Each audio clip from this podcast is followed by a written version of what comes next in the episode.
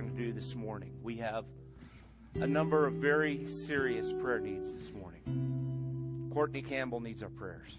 So good to see Kathy with us this morning. Courtney's in the hospital and she she desperately needs our prayers. She's about had to deal with enough, I think. And so we need to we need to lift Courtney to the Lord this morning. Ask for a significant touch in her body. Marie Skinner's daughter, Karen Vellis, uh, received a bad report this week. She's got two to three weeks to live. And uh, Karen needs our prayers. Marie needs our prayers too. I've said it many times parents were not made to bury their children. And I know many of you have had the unfortunate experience of having to deal with that reality. Talked to Marie last night, and she's struggling with that. But she's encouraged by the fact that Karen's ready to meet Jesus. She's ready for the suffering, the pain to be over. And so we just need to pray for Karen and for the entire family that, that God would just show up in a in a comforting way for everything that they have to deal with. Continue to pray for Kenny Keith. Kenny needs our prayers. Beverly Olson going to be undergoing further testing in Dallas here in just a week or two. Bella Swartz. How many of you heard about Bella this week? Oh, poor kid. Got her finger shut in the door. Thought they were going to lose the finger for a while, but they were able to do surgery, and I guess she's doing okay now. Um, bless her heart. How many of you have ever done that? Let me tell you something. It's always wise to take your finger out before you shut the door. I figured that out the hard way. Need to also pray for Leonard's sister Karen. Lord will continue to touch her body. So just a number of things that we need to pray about, not the least of which is we need rain. And I, I mean to tell you, we need rain over a large area of our country. It, it's dry as far as about as far as you can go west. And God's always faithful.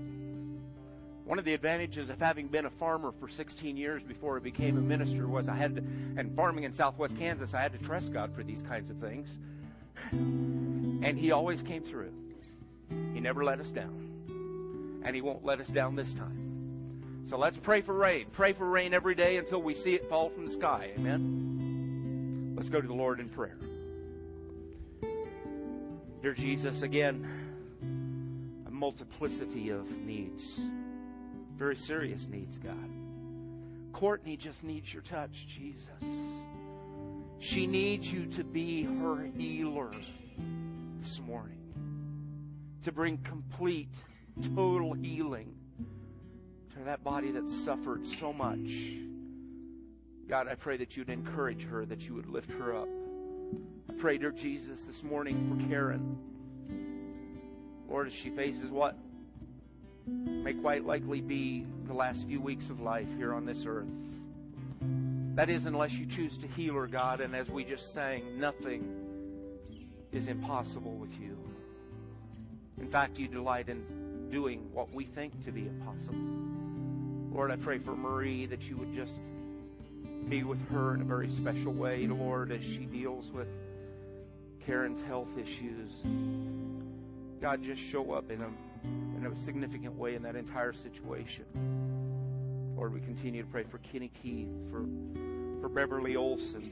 We pray for little Bella this morning, dear God, that you would take away the pain and discomfort that she's experiencing. Lord, continue to cut, touch Karen Dominguez. God, just just show up in these situations. You are our healer. God, I, I just pray that it's not just something that we talk about, but that we would see with our very eyes the healing that you can provide for each of these situations. God, we do pray for rain. We pray, dear Lord, that that significant rain would come to a significant portion of our country, dear God, to break this drought, to break the threat of fires, God, we just we just need it so desperately. And of course, Lord, our entire nation, our entire world needs your touch. We pray for that little nation of Israel this morning. God, that you would bless and prosper them and protect them and, and bring them to the realization that you are their long awaited Messiah. God, as we begin that annual trek toward celebrating Easter, Lord, may the, the reality of your resurrection resonate in every heart and life. That grave is empty, and you are alive forevermore, and because you are alive, we have the hope of life with you forever. And we thank you for that. Lord, I thank you for every person here this morning. Pray your blessing upon them. Pray, dear God, that you would speak profoundly to them as your word goes forth this morning. We especially thank you, Lord, for all of those new faces that are with us this morning. God, I pray that you would you would uh, encourage them and that you would minister to them, and that before they leave this place this morning, they would know beyond the shadow of doubt that they have been in your presence. Be with us through the furtherance of this service, we pray. In Jesus' name, amen. You know what's next. Shake hands with somebody because you're friendly. Would you do that?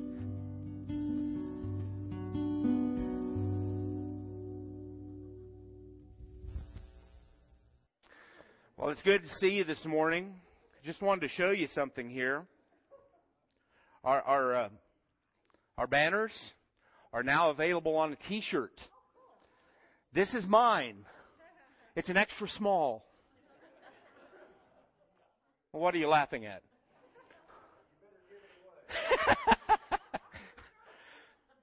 Jamie has said that she would make these for as many of us as want them, $12.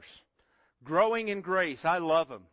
And so if you want one, let us know at the church office this week. We'll get in touch with Jamie and she'll get you hooked up uh, with a t-shirt. Ah, it's good to be in the house of the Lord this morning, isn't it? Always good. And thank you, Gary and Charla, for the beautiful arrangement. I'm praying that it rains before these dry up and and I, you know, uh, eggs might hatch. I mean, but it's beautiful. Thank you. We are in part nine. You know, I told you when we started this sermon series a couple of months ago now that I was going to go at least through Easter. I've decided it may take a full six months. Because as I'm preparing these messages and experiencing the grace of God in my own life in unique and special ways, God just keeps pouring into me things that I, I know that that we can all benefit from. So just be patient. We're going to do the the normal Easter thing with grace in mind, but uh, I hope you're enjoying these as much as I am preparing them. So, uh, how many of you are familiar with Max Lucado?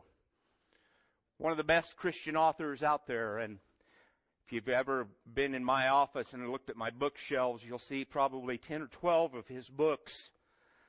Um, as I was preparing this message last Monday, I uh, couldn't help but think of a story that I read in this book of Max Lucado's entitled In the Eye of the Storm. And I thought I'd just share it with you. It's not that long. Perhaps some of you've heard it before, but it kind of speaks to what I'm getting ready to share with you this morning. It's about Chippy the parakeet. Any of you ever heard this story? Chippy the parakeet. Well, good. Chippy the parakeet never saw it coming. One second he was peacefully perched in his cage. The next he was sucked in, washed up, and blown over. The problem began when Chippy's owner decided to clean Chippy's cage with a vacuum cleaner. She removed the attachment from the end of the hose and stuck it in the cage, but then the phone rang and she turned to pick it up and she barely said hello when whoop, Chippy got sucked in. The bird owner gasped, put down the phone, turned off the vacuum, opened the bag, and there was Chippy still alive but stunned. Since the bird was covered with dust and soot, She grabbed him and raced to the bathroom, turned on the faucet, and held Chippy under the running water. Then, realizing that Chippy was soaked and shivering, she did what any compassionate bird owner would do. She reached for the blow dryer and blasted the pet with hot air. Poor Chippy never knew what hit him. A few days after the trauma, the reporter who'd initially written about the event contacted Chippy's owner to see how the bird was recovering. Well, she replied, Chippy doesn't sing much anymore. He just kind of sits and stares. It's hard not to see why. Sucked in, washed up, and blown over. That's enough to steal the song from any heart. What a great story. You know what? I was very tempted to title this message Washed Up, Sucked In, and Blown Over. Because I think that's how we sometimes feel. How many of you are having to deal with this thing called life? Well, it's better than the alternative.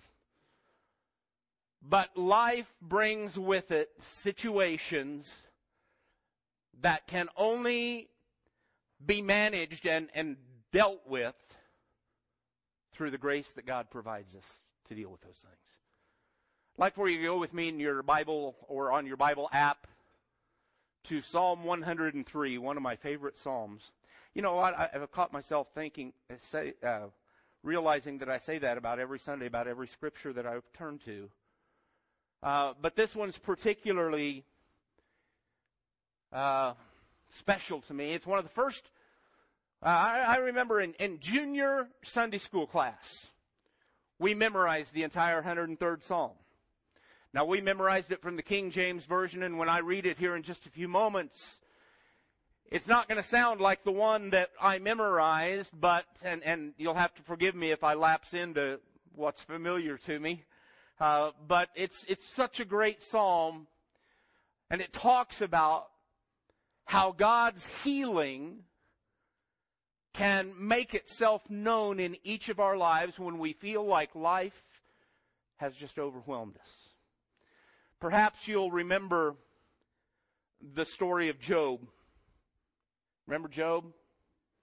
Uh, Job sums up, I believe, the way many of us have felt about the hurts in life. You don't have to turn there, but in Job 7, chapter 7, verse number 16, Job said, I will not give up. I will not live for, uh, he said, I give up. I will not live forever. Leave me alone for my days are a breath. What Job is literally saying is, I hate my life. I hate it. And you'll understand why when I tell you about a little bit more about it. But Job is saying, my life right now is meaningless. I hurt so bad that I don't even want to live anymore. Anybody ever feel that way? Well, I hope not, but the reality is that there's probably some here in this room who have felt that way at one time or another. You see, the worst hurts, the worst hurts in life will not heal themselves. There are some hurts that will heal with the passing of time. But there are also some hurts that leave lasting pain, and if those hurts are left to themselves, they will never heal. Things like rejection, betrayal, abuse, injustice. Those kinds of hurts, if left over time, will fester and raise their ugly heads in our lives over and over and over again throughout the course of our lifetime. There's a need for healing. Now, I, I mentioned Job. Let me give you the rest of the story before we do Psalm 103. I said probably most of us are familiar with Job's story. Job was a very wealthy man for his time. He was well respected. He was faithful to God and in worship to God. And then all at once, everything was taken away from Job. And I do mean everything. His children were killed. His, his many flocks and herds were, were destroyed in what we would call today natural disasters. And on top of all of that, Job contracted a severe case of leprosy that afflicted him from the top of his head to the sole of his feet. You know, leprosy is still common in some of the third world nations today, but to describe it for those of you who may not be familiar with what leprosy is or how it works, it's like having painful boils attra- attack your entire body. And it eventually causes the appendages of your body, like your fingers, your toes, even your nose, even your ears, to fall off. It's a horrible, horrible disease. And add to that, that once you have contracted leprosy, you're forced to leave your home, you're forced to leave your family. You are, in that day and age, you were not allowed to ever come close to a living soul ever again. That's how dreaded the disease was. Very contagious. You had to survive the elements by, by living on the dung heaps that were piled outside of the villages. That at least allowed you to stay warm during chilly, cold nights. and for old Job, it didn't just end there either. He had a na- nagging, negative wife.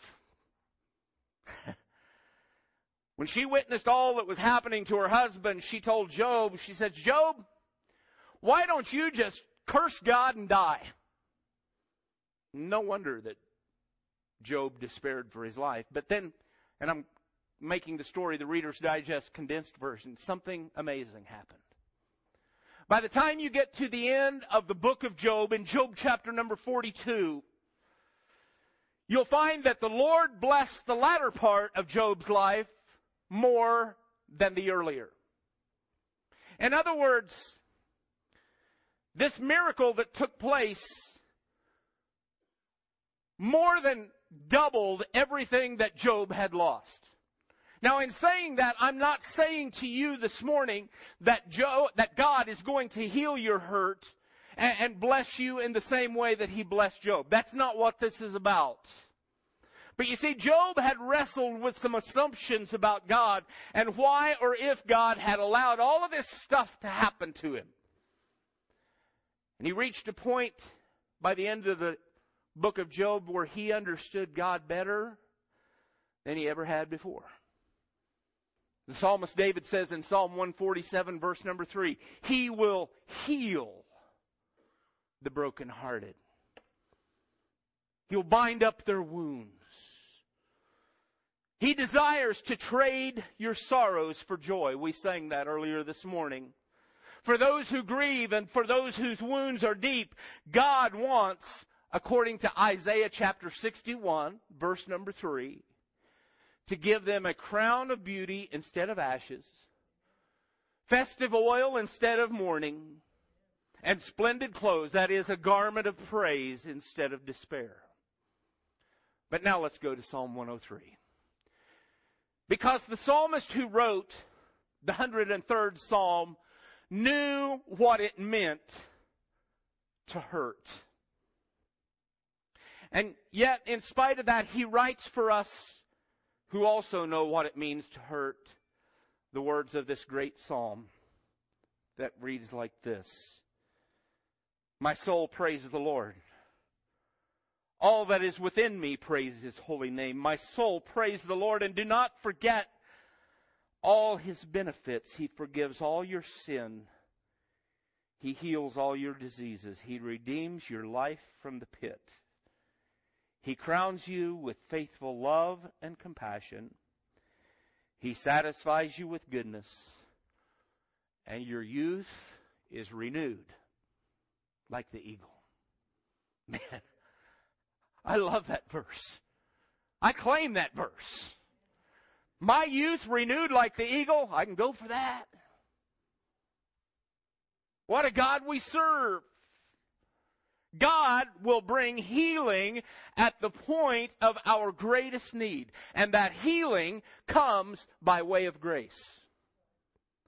How do we discover healing through God's grace? Well, let me answer that for you this morning.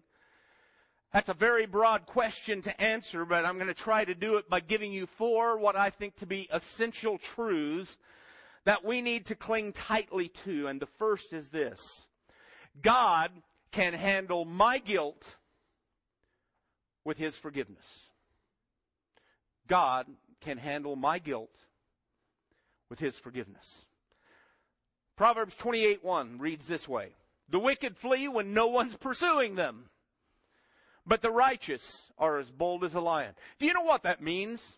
Can I give you the, t- the translation according to Terry? Here's what it means.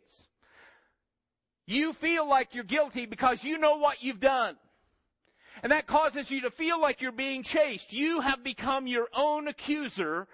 You know what you've done was wrong, and therefore you flee even though the wicked aren't chasing you.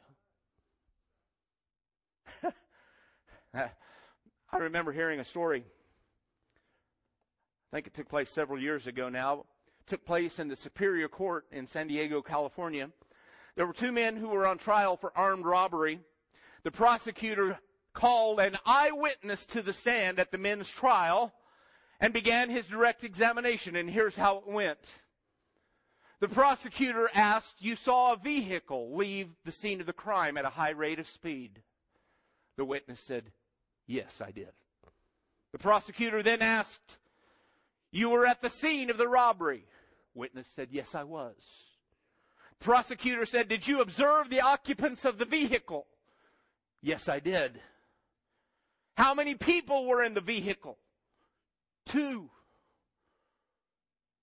Prosecutor asked, Were they male or female? The witness said, Male. And then the prosecutor asked this question Are those two men in this courtroom today? And before the witness could answer, both defendants raised their hands.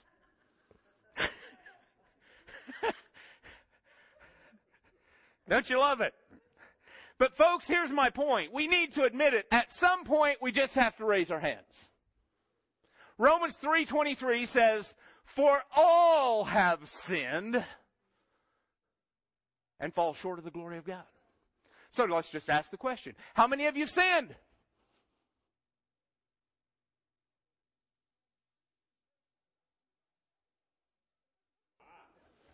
Well, see what guilt does? guilt works every time. You wait long enough, you keep your mouth shut long enough, and everybody will raise their hands. I did it. I did it. Well, if you did it, the Bible says once you've committed one sin, you're guilty of breaking all of God's law. I better give you the reference for that just in case you think I'm making that up. James said it in James chapter 2 verse number 10. He says, for whoever keeps the entire law and yet fails in one point,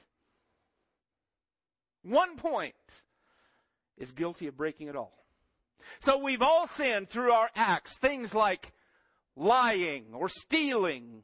We've sinned through our attitudes, things like anger and lust and envy.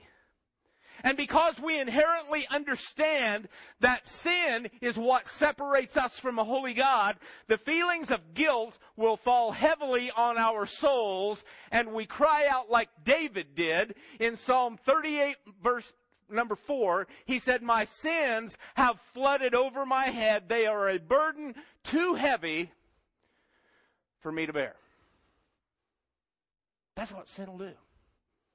It, it, it heaps you down with so much that you'll eventually feel like you've been washed up, sucked in, and blown over. But there's a remedy. Uh, you know, I said we inherently understand that sin separates us from God. I, I like to look at guilt as being kind of like that, that warning light that comes on every once in a while on the dashboard of your car. Now you can take it to George, and George can turn it off so you don't have to deal with it any longer. But that doesn't mean that there's not a problem that needs to be dealt with. We, we can try to ignore it all we want, but The problem is still there, and it's the equivalent of a check engine light in our soul coming on, telling us that we need to deal with the problem of our heart. And that problem is sin. That problem is guilt.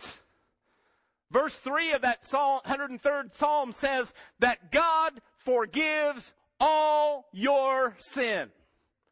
How many of you are glad for that this morning? How many of you are glad it's all and not just a few? All your sin. God forgives it. Now there are three important concepts in that phrase, God forgives all your sin. The first one is that God's forgiveness is continual. God doesn't forgive you just one time. He forgives you continually. If you're a student of the Bible, you'll find that that verse is written in what we call the present perfect tense. When you trust Jesus, He wipes your slate clean, He wipes your past clean, He takes care of your future sins, and He gives you grace for the present. And His forgiveness is kind of like the Energizer Bunny. It just keeps going and going and going. Thanks be to God for that.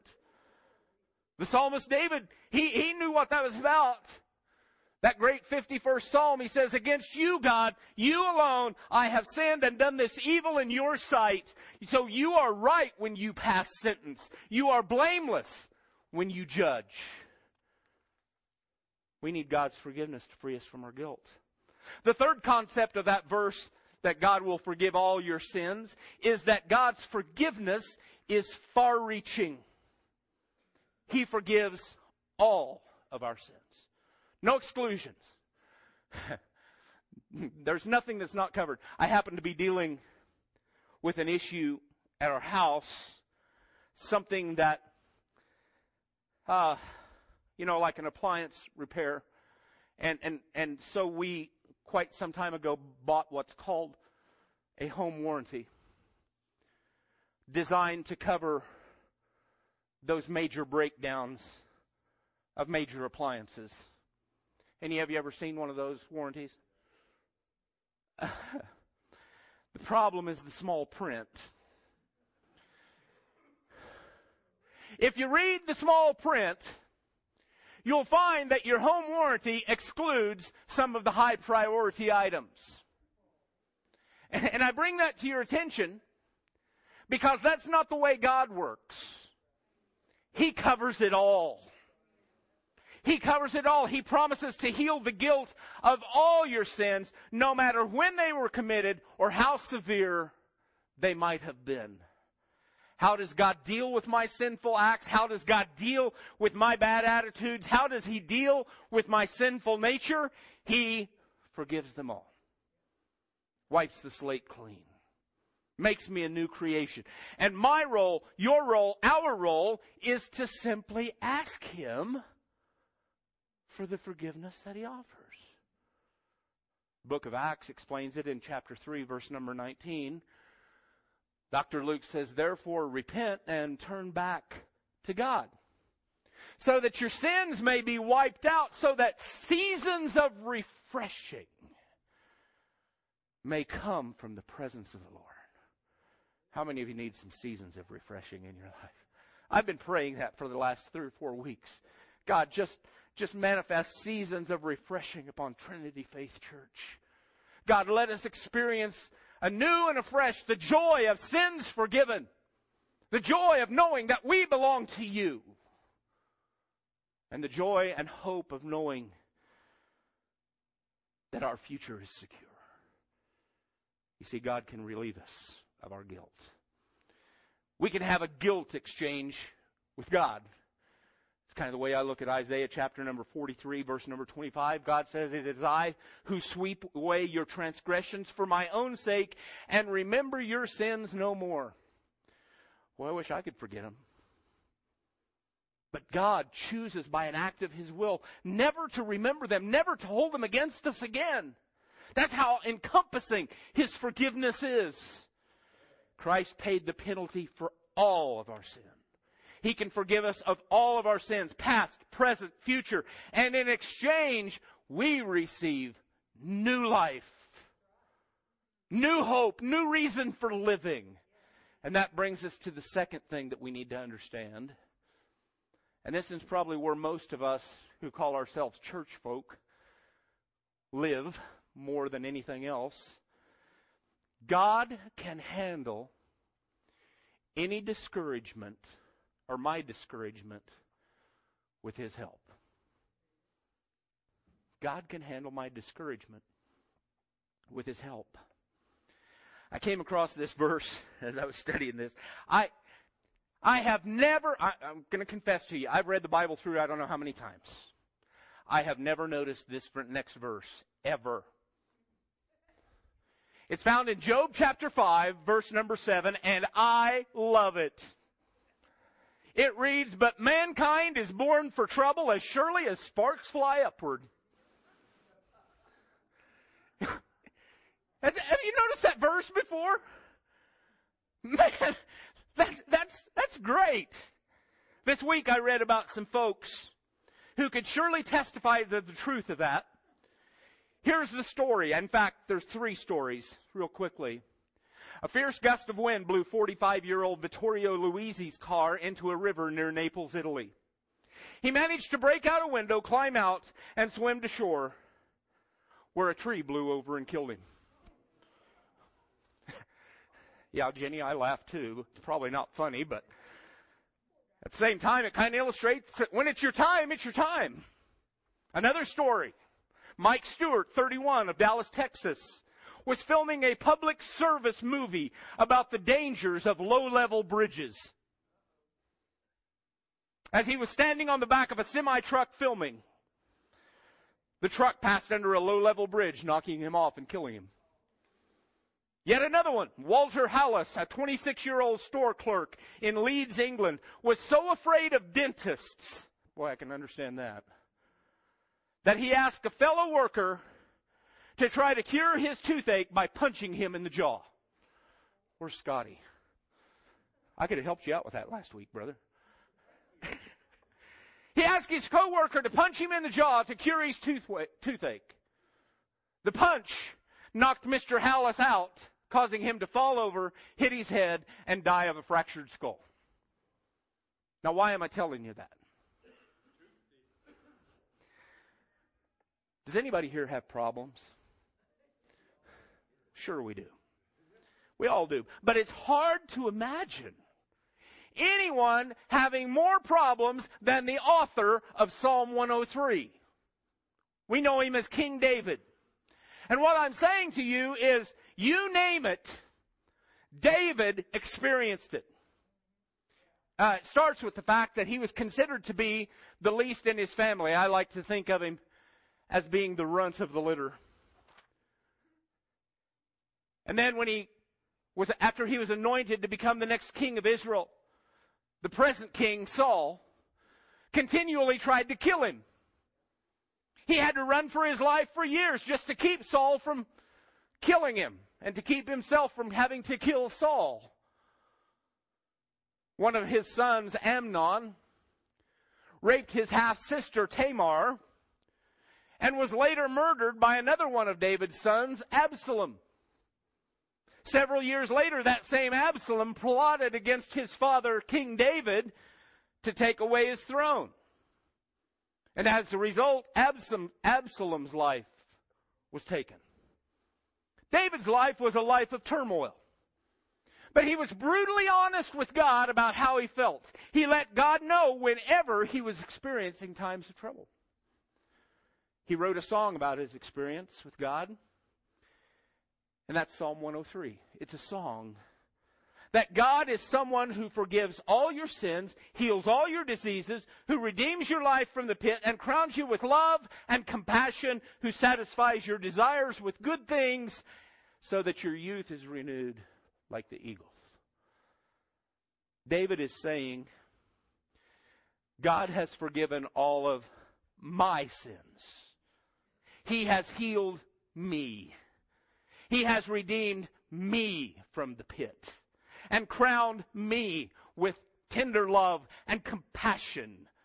He has satisfied my desires and renewed my strength. Friends, you can plug your name into that. God will do that for you.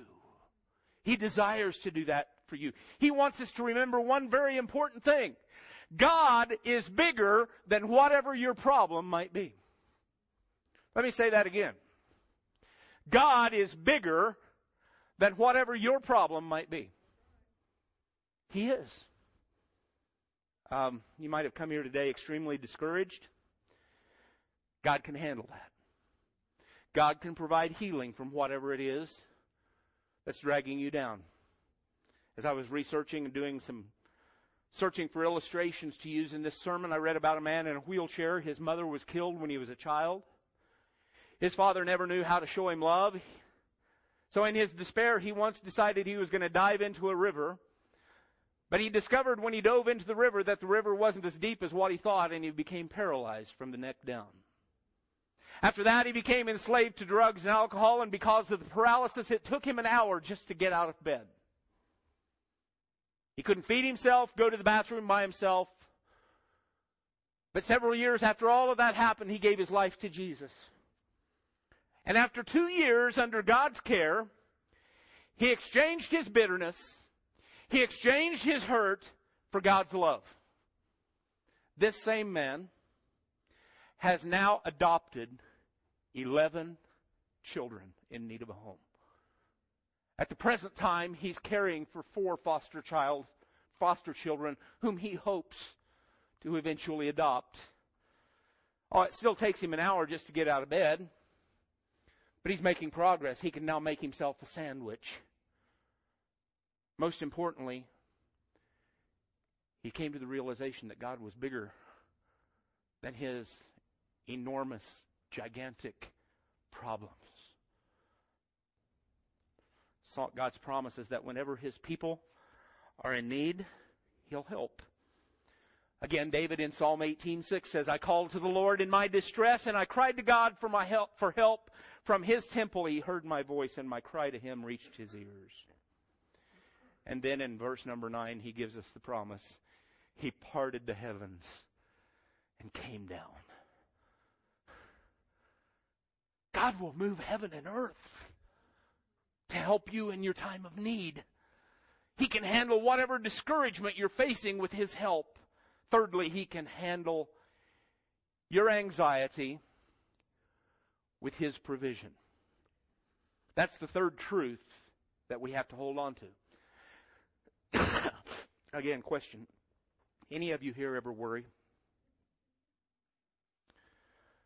Four of us. We all have, haven't we? A lot of us worry about our needs being met. God's promises to meet our anxiety with His provision. Again, in verses 4 and 5 of Psalm 103, it says, He, speaking of God, crowns you with faithful love and compassion and satisfies you with goodness.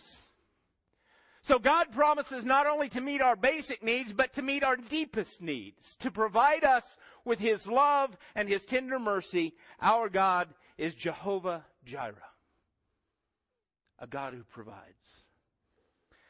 Now, I've had to work on my own tendency to worry through the years, particularly after entering full-time ministry now 27 years ago.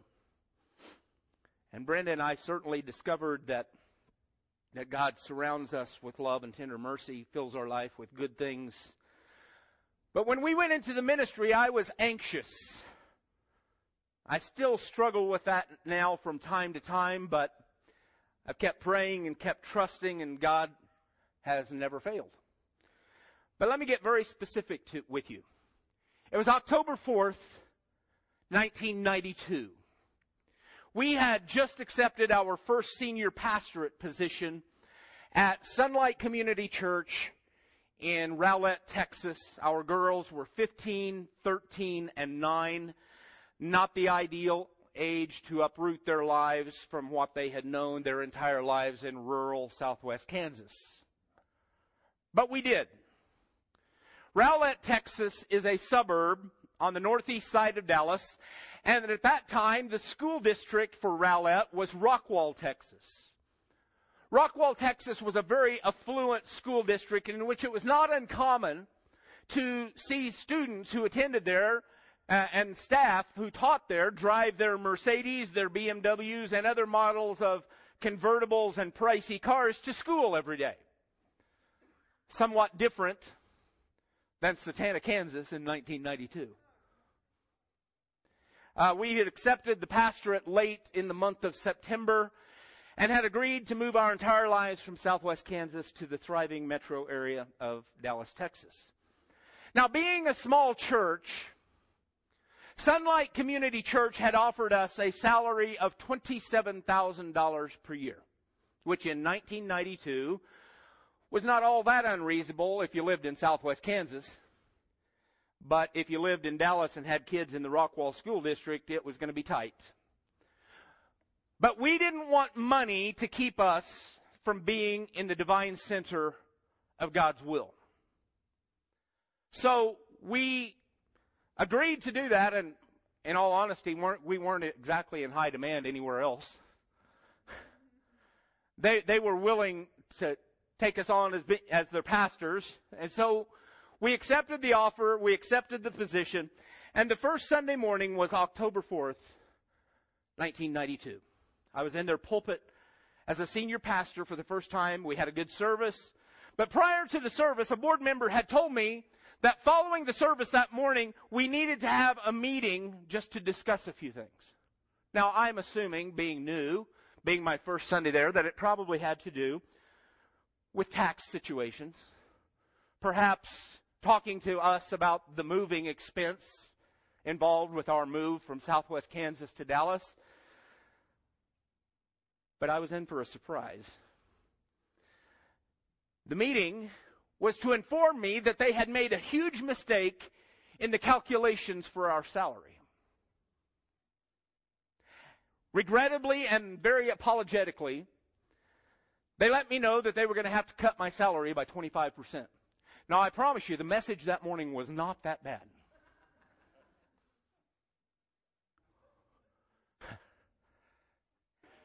Now, now $27,000 a year in Dallas, Texas was cutting it close. $21,250 a year with three kids and already having secured a $900 per month house to rent was next to impossible. But here we were. We'd moved our entire lives to the Dallas area. We were in the middle of trying to wind up our farming interests back here in Kansas, which meant settling with the IRS on the proceeds from a farm equipment sale. We took upon ourselves our first pastorate, which literally had snatched me from a lifelong comfort zone to embark upon a high and noble calling from God.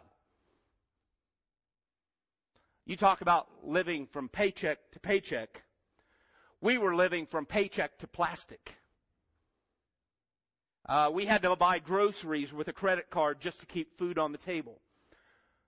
But I want you to hear me very close on this. Through it all, there was one area that we never compromised in. We would get our monthly paycheck, meager as it might have been, and we would give to God as we had always done the first 10%, our tithe, because we wanted to live in obedience to what God had commanded. Let me just tell you, could we afford to tithe? We couldn't afford not to. Reality was we couldn't afford to, but what we knew was we couldn't afford not to. And so we continued to do that. And within a few short months, having survived several parenting crises with our oldest daughter, we received a call asking us if we might be interested in coming to a little country church up by Gainesville, Texas to preach on Sunday evenings because we didn't have church at Sunlight on Sunday evenings. They let us know that they would pay for our travel and give us an offering if we would consider doing that for them. And I was like, uh, well, yeah, we'll, we'll pray about it and get back to you. That was right before I said, yeah, we'll be there next Sunday. Not only did that help our financial situation, but eventually it led to us leaving that little church in Rowlett and becoming pastors of Shady Grove Church just outside of Gainesville, Texas, the most wonderful, loving, generous bunch of country folk you'd ever want to meet. Now, I share that with you this morning to let you know that if you are obedient to God, and you prioritize God's kingdom above everything else, all these other things will be added unto you. Seek ye first the kingdom of God and His righteousness and all these things. All these things. You obey His commands and He'll provide for your needs. God is faithful. Psalm again, Psalm 37:25 was proven by that situation over and over and over again. The psalmist said, "I've been young and am now old, yet have I not seen the righteous abandoned, nor his seed out begging bread."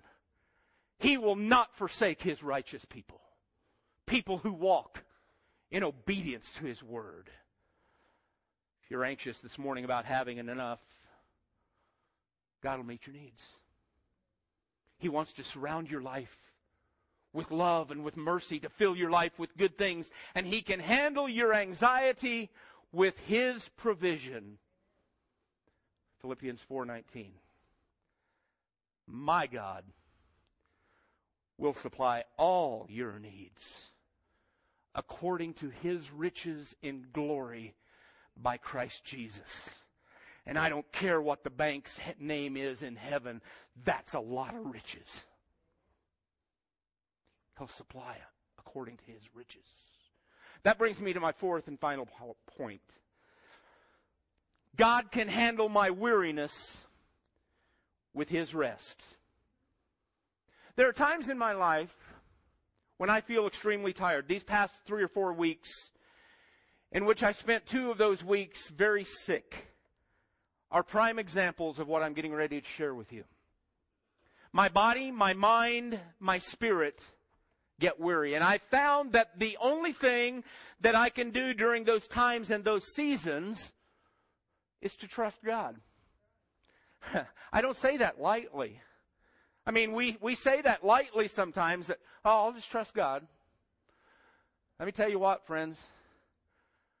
When you have no strength physically, spiritually, emotionally, and you are weary to the bone,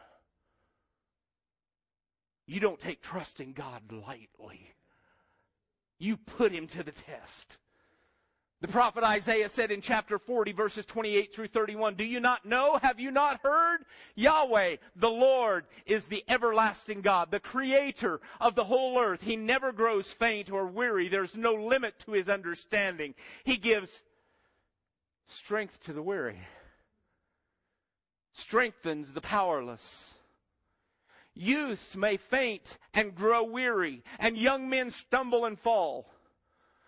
But those who trust in the Lord will renew their strength. They will soar on wings like eagles. They will run and not grow weary. They will walk and not faint. Hallelujah. They that wait upon the Lord. Quickly, two things from that particular passage. Number one, we learned that everyone gets tired sometimes. Number two, God is never too tired to help those who are worn out or discouraged. Even strong people get tired. Even strong people. God, but God is never too drained to help and to listen. He's the one who is constantly watching over us. He never gets tired. He never sleeps. We sang it a while ago. He is our everlasting God. You may be here exhausted this morning.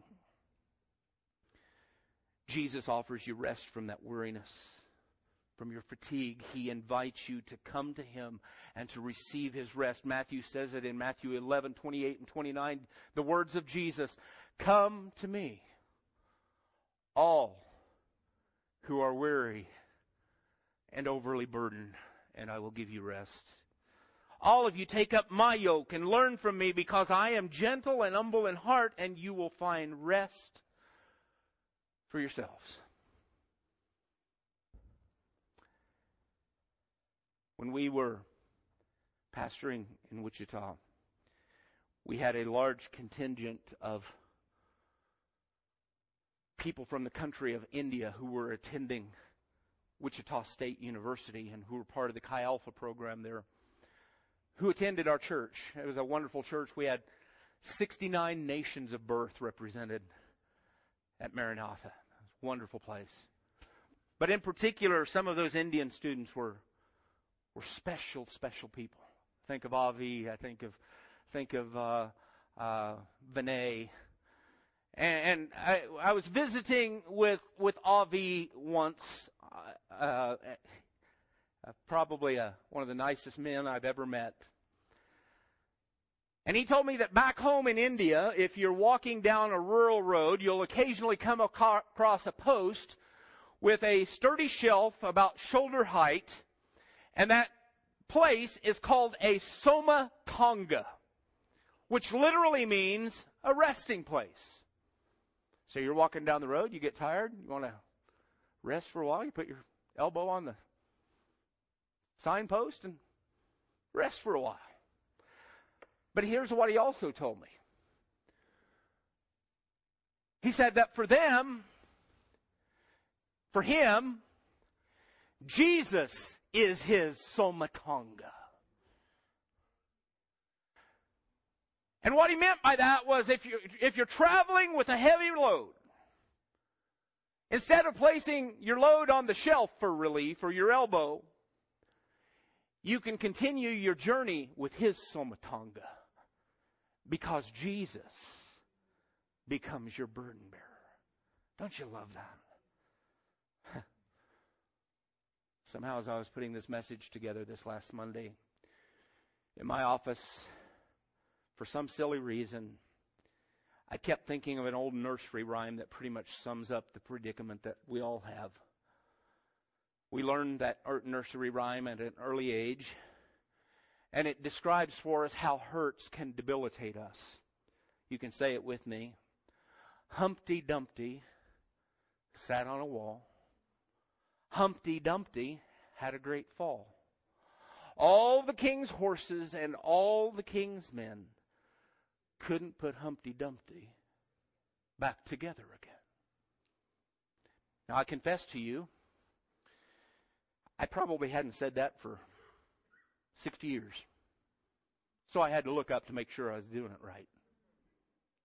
And when I looked up that nursery rhyme to see if I had it right, I found something else.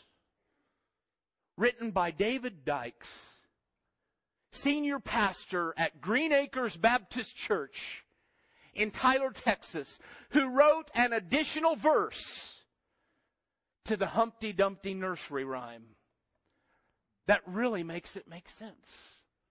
And here's how he writes it. Jesus Christ came to your wall. And on the cross, he died for your fall.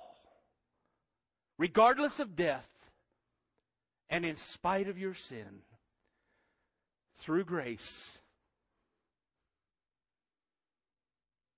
He can put you together again.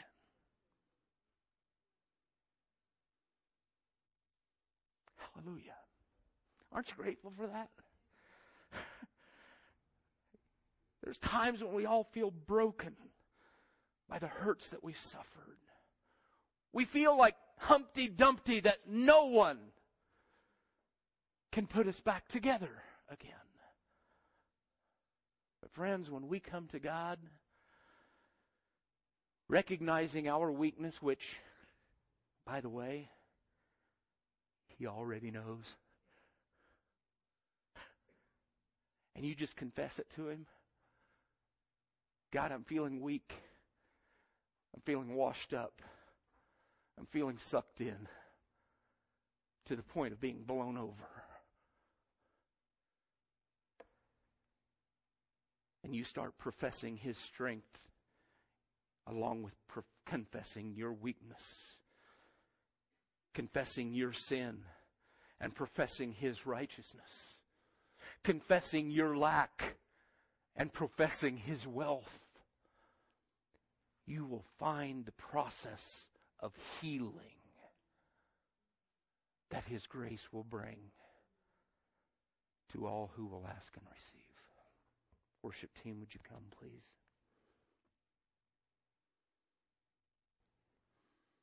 Jesus, thank you for coming to my wall. Thank you for rescuing me from my fall. Thank you for taking the broken pieces of my life at various times throughout the course of my life and making something beautiful, God. That's a testimony to what you can do with vessels who are yielded to you. Dear Jesus, this morning, God, I've been praying this entire week for people in our congregation who I know have experienced brokenness. They've been experiencing hurt. Some of them have been dealing with hurts that were inflicted upon them as children. And in many cases, those hurts were inflicted by an earthly father, and it has cast a bad image toward their view of a heavenly father as a result. And dear Jesus, as I've been praying throughout the course of this week, I'm praying, dear Jesus, that again, that this would be the day that they find their healing. That you can take all of those broken pieces, all of those hurts, and put them back together and use them for your glory. God, you know that there are things in in Brenda and my life, in our marriage, that we wouldn't wish upon our worst enemy, things from the past. God, we've seen you take those things. We've seen you take those things, God, and put them back together. And use those experiences that we had to help others struggling with similar situations. God, that's what I'm praying for today. Praying, uh, God, that if there are people here this morning whose past hurts just seem to fester once in a while and crop up again in their current life and drag them down and discourage them that you be their healer today, Jesus. That you would tear, tear down all the walls of pride that keep them from just coming to you and and just baring themselves before you. Coming to you as their only source of help. Maybe they've spent money for counselors. Maybe they've spent time. Maybe they've spent time, God, going to even Christian counselors to try to try to help them with their hurt. And God, all of those things are good, but you are the healer.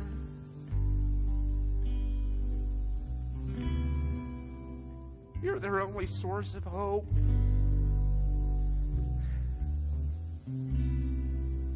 God, help them to offer their brokenness to you today.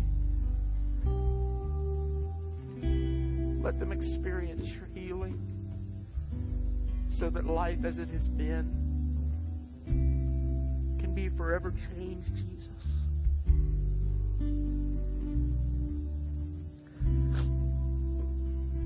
Worship team, would you sing that chorus, please? These altars are open. I'd love to have the opportunity to pray with you. Oh, see your healing brought to pass.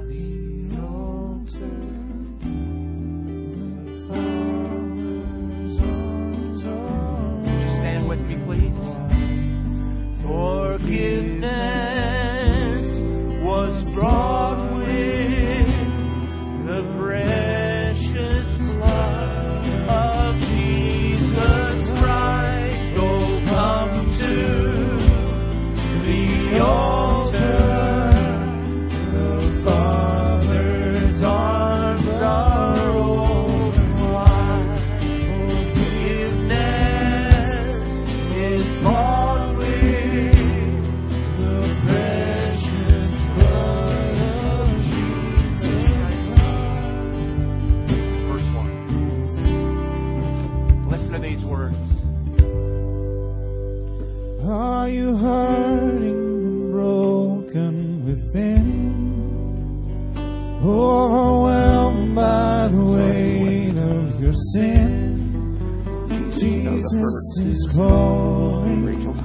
know the desire of our heart, Jesus. Have you come to the end of yourself? Do you thirst for a drink from the well? Jesus is calling. Oh, come to the altar. The Father's arms are open wide. Forgiveness was bought with the precious blood of Jesus Christ. Oh, come to the altar. The Father's arms are open wide. Was bought with the precious blood of Jesus Christ.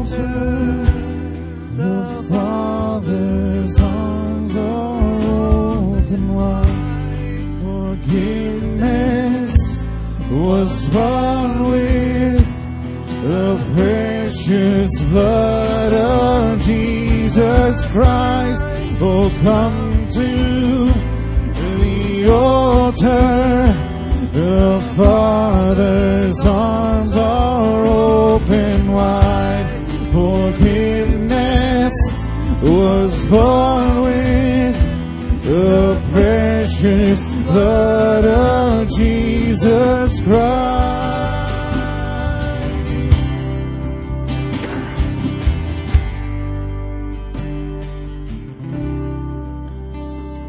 Thank you, Jesus. Lord, thank you for those who have come to seek your healing this morning. Dear Jesus, as they as they continue to trust in you for the answers for which they seek. Lord, we promise that when those answers become apparent, as apparent as the sun rising in the east every morning, all the glory all the honor and all the praise will go to you. Thank you for your healing, Jesus. Thank you for your healing. Thank you for your comfort. Thank you for your provision. Lord, if there are others who, for whatever reason, did not come forward to this altar, God, it's not in coming to the altar that brings their healing. It's in their trusting in you. And I pray that for whatever reason they didn't choose to come to the altar, that they will still receive your healing just by virtue of having given their situation in its entirety to you, Jesus. Let them experience healing grace. And God, as you placed upon my heart this past week, there are people in our congregation, God, who are still hurting from losses that they've suffered in their life. Perhaps a child or a brother or a sister, a dear friend.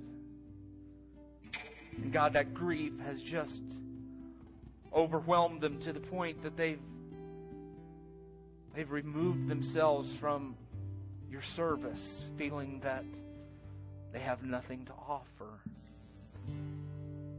Pray for their healing this morning, Jesus. That your tender love and your compassion would strengthen them and make them as youth rising up on eagle's wings. Heal them, Jesus, I pray. Lord, thank you for your presence in this service this morning. And as we leave this place where we've experienced your presence, may we take your presence with us wherever we go.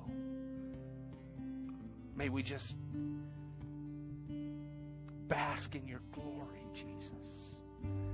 May we experience those seasons of refreshing that come from the throne of God in our lives in this week, in this coming week, in the weeks that follow. In Jesus' name.